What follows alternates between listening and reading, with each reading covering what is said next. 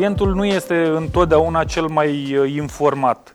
La ce ar trebui să se uite? Cam care ar fi informațiile cheie pe care ar trebui să le caute? Adică mă refer aici la uh, foarte des întâlnitele parcare inclusă în prețul apartamentului sau parcarea mai costă peste, uh, suprafață utilă, metru pătrat, costul lui și tot așa. Eu spun că întotdeauna trebuie nu să audă, ci să vadă și să existe înscris absolut toate informațiile pe care le aude.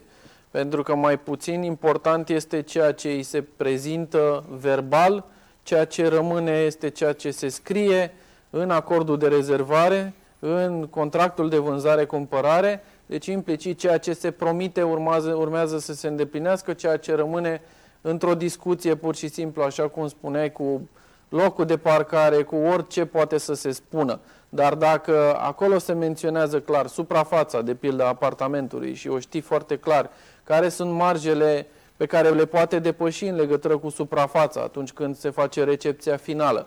Dacă prețul este stabilit în mod clar, dacă există sancțiuni clare și în care să plătească cel care nu execută, atunci lucrurile vor evolua corect. Dar dacă din această fază nu tratezi lucrurile cu seriozitate, atunci vei avea de plătit mult mai mult mai târziu. Deci primul contact este extraordinar de important ca el să fie consfințit întotdeauna în scris și scris va rămâne.